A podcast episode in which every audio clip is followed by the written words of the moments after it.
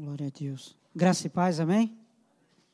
Deus abençoe os irmãos em nome de Jesus. Pode sentar, fique à vontade.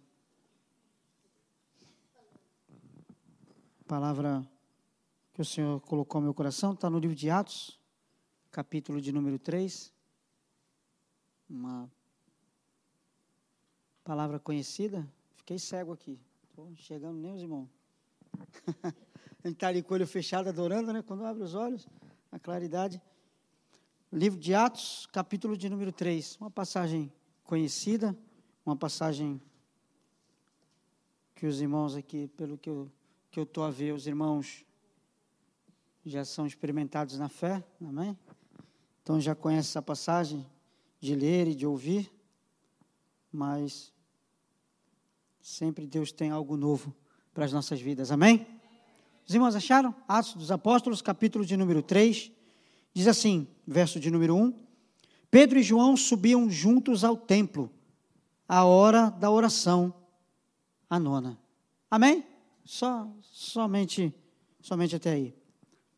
Amados, estava a meditar nessa palavra, se continuarmos a leitura, você vai ver que o ponto fundamental dessa palavra é um milagre que vem acontecer, amém? A Bíblia diz na sequência que Pedro e João estavam subindo ao templo, estavam indo ao templo, à hora nona, por volta das 3 da tarde, estavam indo ali para orar, para buscar ao Senhor, e chegando na porta daquele templo, o templo chamado Formosa, havia ali um coxo, que era sempre colocado ali há muito, muito tempo, a pedir esmolas. E aquele coxo foi e pediu esmolas ali para Pedro, para João. E eles disseram, olha, não temos ouro, não temos prata, amém? Mas o que temos, né, o que eu tenho eu te dou. Né? Tinha lá virtude, tinha unção, tinha poder de Deus, amém? É, era o que ele precisava.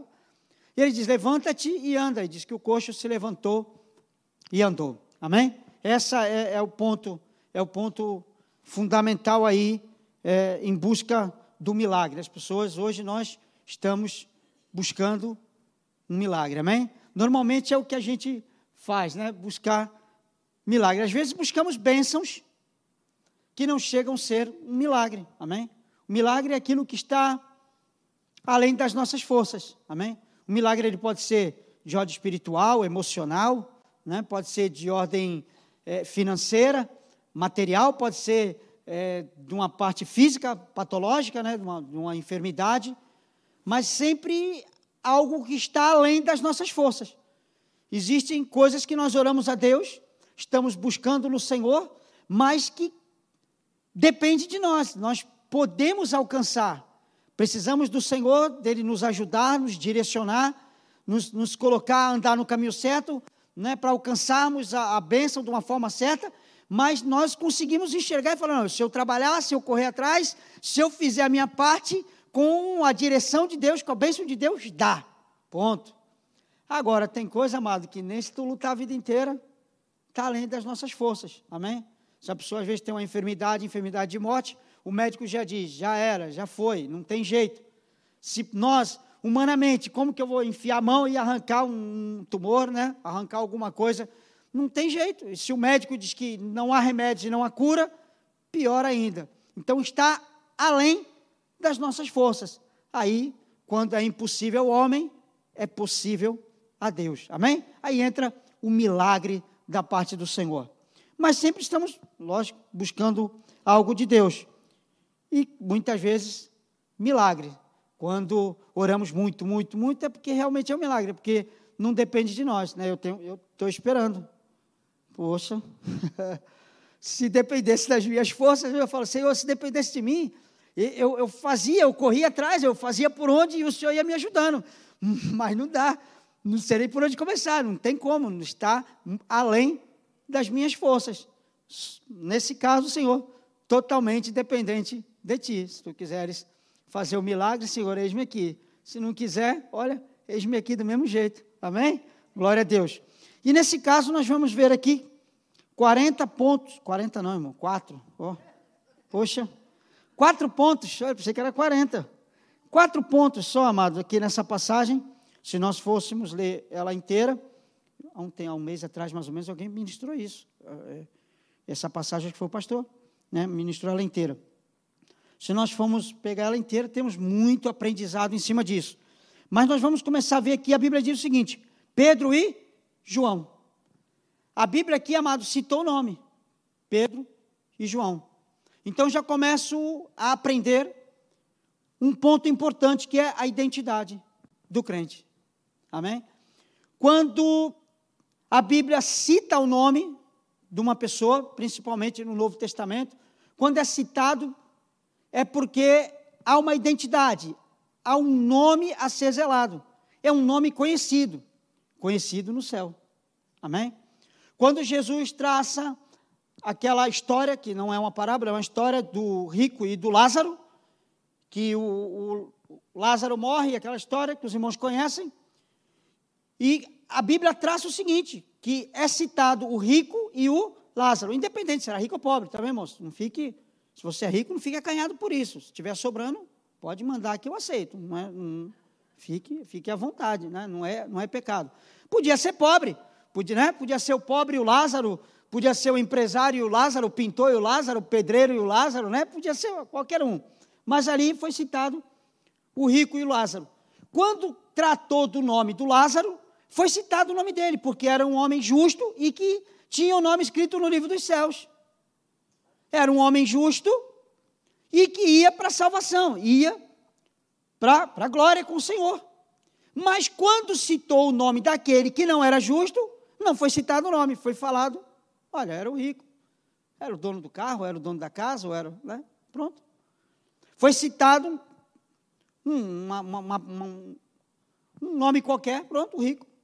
Mas não foi dado o nome dele. Por quê? Porque a Bíblia diz que o Senhor conhece aqueles e chama pelo nome aqueles que têm o nome escrito no livro dos céus. A importância de ter o nome escrito no livro da vida. Pessoas saíram... Discípulos saíram a expulsar demônios, a curar enfermos, voltaram todos alegres, e Jesus vai e os recebe e diz, olha, vocês estão alegres por isso? Estejais alegres antes por terem os vossos nomes escritos no livro da vida. Quão importante é termos um nome escrito no livro dos céus. E o primeiro passo é o quê? É declarar, é reconhecer Jesus como Senhor. Reconhecer, a Bíblia diz no livro de Romanos, se no teu coração tu creres, que Jesus é o Filho de Deus, e a tua boca confessar, serás salvo. Porque com o coração nós cremos e com a boca nós confessamos. Então esse é o primeiro passo, é declarar, é aceitar, é reconhecer Jesus como Senhor. E quando temos o nosso nome escrito no livro, quando passamos a frequentar uma igreja, quando passamos a fazer parte de um corpo de membros, temos que dar testemunho. Porque as pessoas começam a olhar para nós de olhos diferentes, de forma diferente. Porque é complicado quando vemos pessoas a dizer, olha, eu não sou crente, não vou para a igreja por causa de fulano de tal. Ah, não, para ir para a igreja, para ser como aqueles ali. Eu não, meu casamento está muito bom. Eu envio lá os crentes lá, vivem brigando, se pegando nos tapas, se batendo, por não darem bom testemunho. Outrora, amado, quando estávamos no mundo, muitas vezes não éramos nem conhecidos, tanto faz. Se batia na mulher ou se apanhava da mulher, né? Tanto faz, se enchia a cara de cachaça, se namorava com a menina chamada Kátia, mais conhecida no Brasil como Katiátia, não importa, porque está no mundo, ninguém quer saber se está lá a beber, se está lá a fumar ou a usar drogas, as pessoas não estão nem aí. Mas quando entra para uma igreja, quando aceita Jesus, quando começa a falar de Deus, as pessoas começam a apontar o dedo. Por quê? Porque querem ver em nós referência. E temos que ser referência para ganhar almas para o Senhor. Para que através, não só de palavras, mas de testemunho, possamos ganhar almas para o Senhor. E aqui foi citado o nome deles. Eram pessoas conhecidas. Como eu e você somos, por mais que tu ache que não é conhecido, amado, no mundo espiritual tu é conhecido. Não vai achar que o diabo não sabe o teu nome, onde tu mora, irmão, sabe, está em cima. Se ele não te derruba é porque Deus não deixa. É porque Deus tem acampado anjos em nossa volta, como diz a Bíblia, para que não venhamos tropeçar com o nosso pé em pedra. para que não venhamos nos afastar, nos desviar do caminho do Senhor. Deus é quem nos livra e quem nos guarda. Então nós temos que zelar pelaquilo que Deus nos deu. Deus derramou graça sobre nós, derramou unção sobre a nossa vida. Deus nos chamou para sermos feitos filhos de Deus.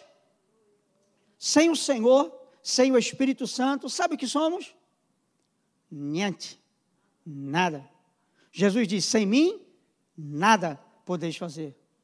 Eu estava meditando na palavra, dentro da Bíblia eu vi, falei, Senhor, não, na verdade, sem o Senhor eu sou 5 coisas. 5, pelo menos, eu consigo ser. Depois eu me lembrei de mais uma. Em Apocalipse, fala de 5 de cara. Pobre, coitado, miserável, cego e nu. Isso sem o Senhor. E como disse Davi, somos como um cão morto. Sem o Senhor. A Bíblia diz que Deus olha dos céus e olha para os habitantes da terra, somos como gafanhotos, ou seja, não somos nada. Mas deixamos de ser nada e passamos a ser chamados filhos de Deus, ao qual tem o nome escrito no livro dos céus. Algo tremendo e majestoso, não importa se eu tenho dinheiro ou se eu não tenho, se eu estou bem vestido ou se eu não estou, se eu tenho um carro bonito ou se eu não tenho, não importa a casa que eu vou dormir, não importa se eu tenho teto sobre a minha cabeça. Jesus diz, eu nem teto sobre a cabeça tenho, mas era o Filho de Deus. Ele diz, eu nem tenho onde inclinar a cabeça, não importa, mas era o Todo-Poderoso, o Criador dos céus e da terra. Nós temos que zelar pelo nome, temos que zelar por aquilo que Deus nos deu. Deus derramou o Espírito sobre nós, somos templo do Espírito e temos que dar bom testemunho. Porque tem pessoas aí fora olhando os nossos passos, olhando a nossa vida. Temos que dar bom testemunho. Amém? A Bíblia diz assim, olha, eles subiam juntos. Subiam juntos. Outra coisa, amado, imagina se a Bíblia cita que os dois estavam subindo separados, porque saíram na pancada meia hora antes. Podia acontecer, ué. Pensa, será que o milagre ia acontecer lá em cima? Se os dois tivessem saído nos tapa, se agarrado e rolado no chão, será que a hora que eles fossem orar lá em cima, o milagre ia acontecer? Será que se eles estivessem brigados um com o outro, tivessem discutido, porque eu mando, porque tu manda, porque quem manda sou eu, porque eu sou melhor, porque eu tenho mais unção, tu tem mais, eu oro, tu não ora, eu faço, tu não faz... Ah, mas eu inclinei minha cabeça no ombro de Jesus, tu negou e eu inclinei a cabeça. Olha só que beleza. Tinha pano de sobra para discussão, para estarem de repente indo ao templo brigados. Por um querer ser mais do que o outro. Por um se achar melhor do que o outro. Será que o milagre ia acontecer? Se estamos orando a Deus, estamos esperando um milagre de Deus na nossa vida, ou estamos orando para Deus salvar uma pessoa, para Deus curar uma pessoa, se estamos orando e clamando para Deus operar um milagre na vida de alguém ou na nossa vida, será que nós conseguimos nos encaixar na palavra? Estamos dando bom testemunho? E como está a nossa vida com o nosso irmão? Será que estamos em comunhão com a igreja? Ou estamos em picuinhas? Será, amado, como estamos? Eu posso chegar na igreja do Senhor e cumprimentar todos e dar os beijinhos. Aqui é 2. No Brasil é 1. No começo a gente estranha demais. Dá 1 e vira a cara e os irmãos vêm para o segundo. Pronto, agora eu já acostumei. Quando eu pego algum brasileiro que eu vou dar os 2, a pessoa já virou o rosto e já foi embora. Pronto. Mas, será que a gente pode sair cumprimentando a todos? Ou cumprimentamos um e torcemos o nariz, porque com aquele eu não falo. Ou porque o pastor, de repente, não veio hoje e pessoas já começam a falar, olha, ele não veio, não sei, se eu soubesse eu não tinha ido para o culto. Ah, foi aquele irmão branquinho que pregou, eu não gosto dele pregando. Epa! Tem disso? Irmão, se tem disso... Dirigi a igreja há muitos anos, irmão. Opa. A gente ouvia de tudo e vê de tudo. O ministério que eu pastorei, normalmente se colocava no princípio do ministério, 2 pastores por igreja. Ah, irmão, misericórdia, 2 por igreja, com autoridade igual. Pronto, só faltavam se matar, para querer mandar mais um que o outro. E só dava confusão. Aí um pregava, Deus é bom, E aí, na hora que o outro pegava o microfone para terminar o culto, falava, eu não sei se Deus é bom, não. Só para não concordar com o que foi ministrado pelo outro. Pastores, às vezes, dirigentes com ciúme de altar. Já viu pessoa ter ciúme de altar? Tem. Tem ciúme de altar. É. Quando coloca alguém para pregar, a pessoa prega bem, já não deixa mais. Não. Ou então está no louvor e sobe alguém que canta bem, que louva, que adora, a igreja chora. Pronto, já põe de canto porque vai se sobressair mais do que a mim. E pessoas às vezes orando e clamando e precisando de um milagre, mas com picuinha dentro da igreja. Irmãos se levantando contra líderes, contra dirigentes, contra pastores. Às vezes a pessoa cria um caso porque essa mesinha está aqui, a vida inteira ela está aqui. Nossa, o pastor pôs para ali. E já cria um caso, e já começa a fazer fuxico, fazer fofoca. Tem disso? Tem. E muito. Não aqui. Amém? Está filmando, né? Então pronto, estou pregando para quem está vendo em casa. Aqui não. Amém? Mas aí fora tem muito. É verdade, irmão, tem. Já corremos igreja, já preguei em muitos lugares. A gente já tem visto de tudo. Infelizmente, muita briguinha dentro da igreja, entre o povo de Deus. Eu gosto dele, mas não gosto dele. Me dou bem com ela, mas não me dou bem com ela. Olha, fulano está pregando, nossa, Deus fala. Ah, mas quando o irmão vai pregar, se eu soubesse, eu nem ia para o culto. Ei, irmão, espera lá. Vamos lá. Você crê que Deus fala na hora da palavra? Amém. Crê que Deus fala na hora do louvor? Amém. Deus fala. Deus fala através da palavra, Deus fala através do louvor, Deus fala através de uma oração. Às vezes o irmão está a orar e você está a buscar alguma coisa, o irmão está a orar justamente aqui. Olha, Deus fala, ponto. Desde que estejamos com o ouvido atento a ouvir a voz do Senhor. Deus fala. Se é o Espírito Santo a ministrar, se é Deus a falar, por que muitas vezes falamos assim, mas Deus fala através de um, mas o outro, Deus não. Não é isso não. Não importa quem está a ministrar. É questão de homilética. Uns ministram de um jeito, outros ministram de outro. Uns têm uns dom para pregar, outros têm dom para ensinar. Mas o Espírito Santo flui. A Bíblia diz que como um manancial de águas vivas, flui de dentro de cada um de nós. Se você abrir a boca, falar do Evangelho, pregar a palavra, Deus vai usar você para falar com alguém. É Deus falando através da sua boca.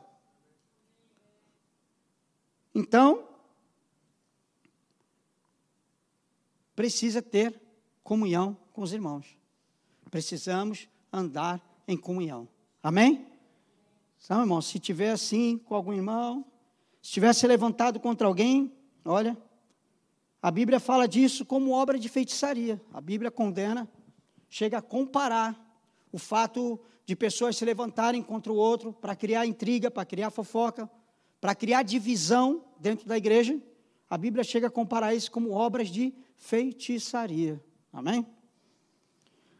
Pedro e João subiam juntos. Para onde que eles iam? Para o templo, para a igreja. Olha que coisa importante, ir para a igreja. É o terceiro ponto. O milagre acontece aí fora? Acontece. Nesse caso, aconteceu na porta do templo, na porta da igreja.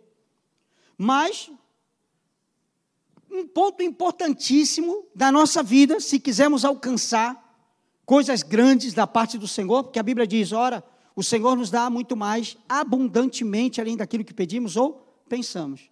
Se quisermos alcançar o mais de Deus, temos que nos dar mais ao Senhor. Não vamos nunca fazer por merecer. Amém?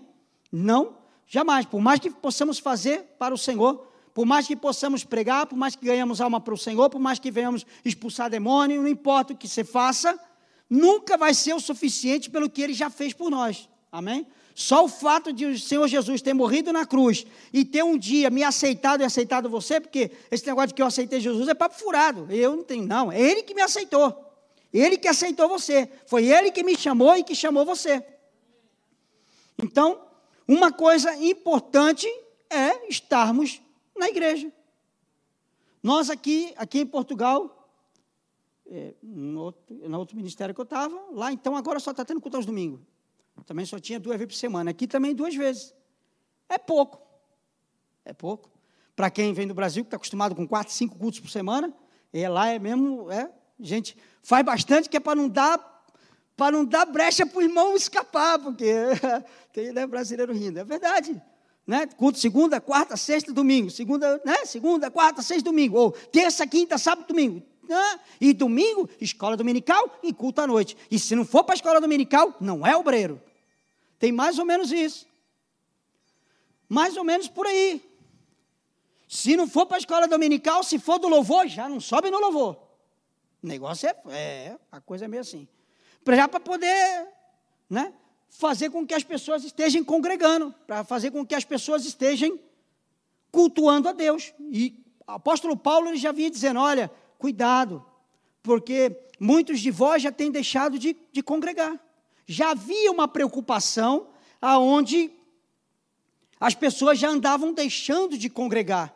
E uma vez eu ministrando num congresso, eu estava falando, irmãos, imagina se nós oramos a Deus e pedimos um milagre, pedimos uma bênção, e o Senhor olha para o anjo e diz assim, vai lá, abençoa o meu servo, mas vamos fazer o seguinte, no décimo culto dele pode dar bênção. Irmão, tem gente que leva 10 anos para receber a bênção, que só vai no culto uma vez por ano. É, pronto, foi liberado, 10 cultos, pronto, levou 10 anos para receber, porque só vai uma vez por ano. Se fosse, não é, tá bem?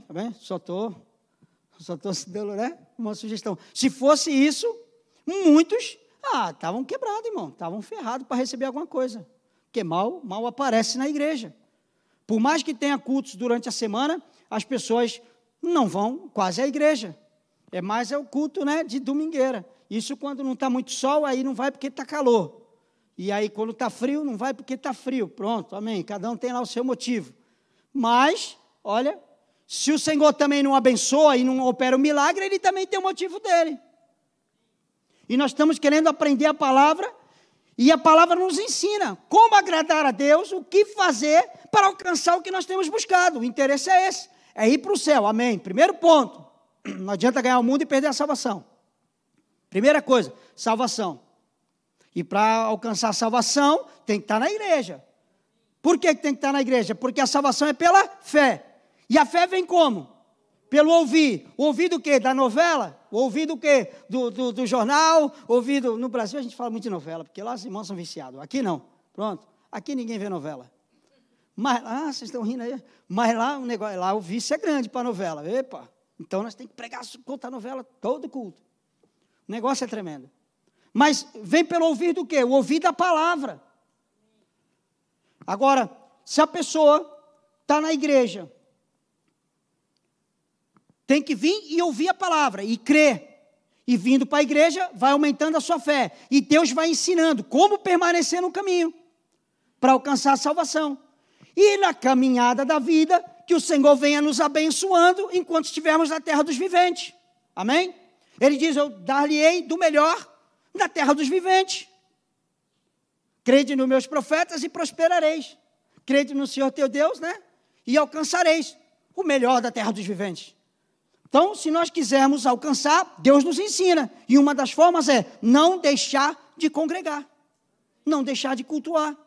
Se puder estar na igreja, esteja na igreja, meu irmão. Se teve condições de estar aqui, vamos estar aqui. Vamos cultuar ao Senhor, vamos adorar ao Senhor. É diferente de você estar lá e pôr na televisão uma ministração na TV. É diferente de você ficar ouvindo um louvor, é diferente. Que aqui você pode levantar as mãos e louvar e adorar e deixar a unção de Deus cair sobre você. O bálsamo de Gileade ser derramado sobre a igreja. A Shekinah, a glória de Deus, vem impactar as pessoas aonde? É na igreja, é na casa do Senhor. É aqui, é na casa do Senhor, onde as pessoas se reúnem no seu nome, Ele se faz presente. O Senhor está conosco todos os dias, ponta, todo momento, a sua presença tem estado conosco. Mas Ele diz, quando Ele diz, eu estarei convosco, Ele quer dizer, eu vou me fazer presente. E quando o Senhor se faz presente, o milagre acontece. Tem cura, tem salvação, tem libertação. Tem poder de Deus derramado na igreja quando nos reunimos para louvar e adorar ao Senhor. Amém. Mas é interessante que a igreja se reúna. Então, queres alcançar o milagre de Deus, amado? Não falte culto. Amém? Não tenho nada a ganhar com isso, né? Às vezes fala, quando a gente prega assim lá, já fala, epa, só por causa de dar o dinheiro para o pastor. Tem, a gente ouve de tudo nessa caminhada. Pronto, estou aqui, não estou ganhando dinheiro nenhum, tá bem? Estamos falando dos irmãos estar na igreja, porque é bom estar na igreja, é bom cultuar. Às vezes a gente ora e fala, Senhor, fala comigo. E aí Deus manda uma palavra e a gente não está lá para ouvir. Amém? Terminando. O que eles foram fazer? Qual era o horário? O que ia ter nesse horário? Oração. Na hora da oração, à nona, né? Às 3 horas da tarde, a hora que Jesus veio a morrer, né? Oração. Outro ponto, quarto ponto importante, é oração, amado. Já diziam, né? Já ouvi muitos dizer, muita oração, muita unção. Pouca oração, pouca unção. Nenhuma oração, nenhuma unção. Então, é uma forma de colocarmos diante de Deus o que estamos necessitando, o que estamos, quase que não saiu, necessitando, né? É o que estamos necessitando, aquilo que estamos buscando. Temos que colocar diante do Senhor, através do quê? Da oração. Temos que viver uma vida de oração. Orar ao Senhor é conversar com Deus, orar é conversar com Deus, amém? Não é rezar, muitas vezes, né? Quando eu era pequeno, já fui coroinha, né? Coroinha do padre, aqueles, aqui em Portugal acho que não tinha coroinha não, né? Só no Brasil, aqueles menininhos que ficam assim ajudando o padre, tinha isso aqui? Tinha, né? Ainda tem? Lá eu acho que não existe mais não, mas eu com 7 anos já era coroinha do padre, né? Então assim, se quisermos alcançar as coisas de Deus, tem que ser através da oração, não é rezar, a gente aprende de repente que rezar não resolve nada. O que é reza? Reza é aquela, é como se fosse uma oração, que você já sabe o começo, o meio e o fim, né? Como você já é uma coisa metódica, né? Você já sabe o começo, o meio e o fim. Você está meio que a rezar. Orar é conversar com Deus. É abrir a boca e chorar e se lamentar ou resmungar, ou seja o que for. Mas conversar com Deus, abrir o coração, colocar diante do Senhor. Esses dias eu ministrava aqui, eu citei uma passagem dessa. Nós sabemos orar? Não. A Bíblia diz que nós nem sabemos orar, nem como convém, mas o Espírito de Deus intercede por nós com gemidos inexprimíveis. Então, assim, eu tenho dificuldade na oração. Eu também tenho. Se eu sentar ou ajoelhar e falar assim, eu vou orar, porque eu vou orar, porque eu sou bom. Não sai nada. Muitas vezes eu sento para orar e eu sei o que eu tenho que pedir, eu sei o que eu preciso, eu sei onde eu tenho que chegar, mas às vezes não sai. Parece que o negócio pesa. E eu tenho que realmente começar, Senhor, oh Espírito Santo, que foi derramado sobre toda a carne, habitas em mim, flui de dentro de mim, me ajuda, flui, põe palavras em minha boca, ainda que o Senhor já as conheça antes de eu falar, mas eu quero falar com o Senhor. Temos que colocar a nossa vida diante do Senhor, e deixar o Espírito Santo fluir, deixar o Espírito Santo falar através da nossa vida, vivermos uma vida de oração. Aonde devemos orar? Em qualquer lugar. A Bíblia diz, né? Devemos orar. Quando devemos orar? A Bíblia diz, olha, orai sem cessar. Diz que é o melhor versículo da Bíblia. Jesus orou e orai sem cessar. Olha só. Orai sem cessar. Em todo tempo, ou seja, em qualquer lugar.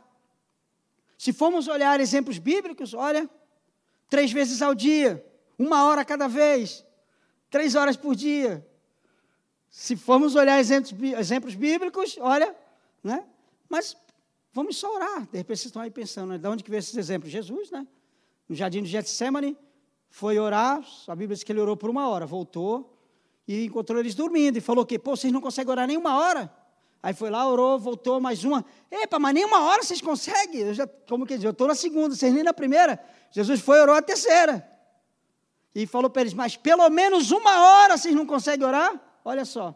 Então, olha, pelo menos 1 hora. Se formos dar o dízimo do Senhor, o dízimo do tempo, 24 horas, teremos que orar quanto por dia? 10% de 24 horas?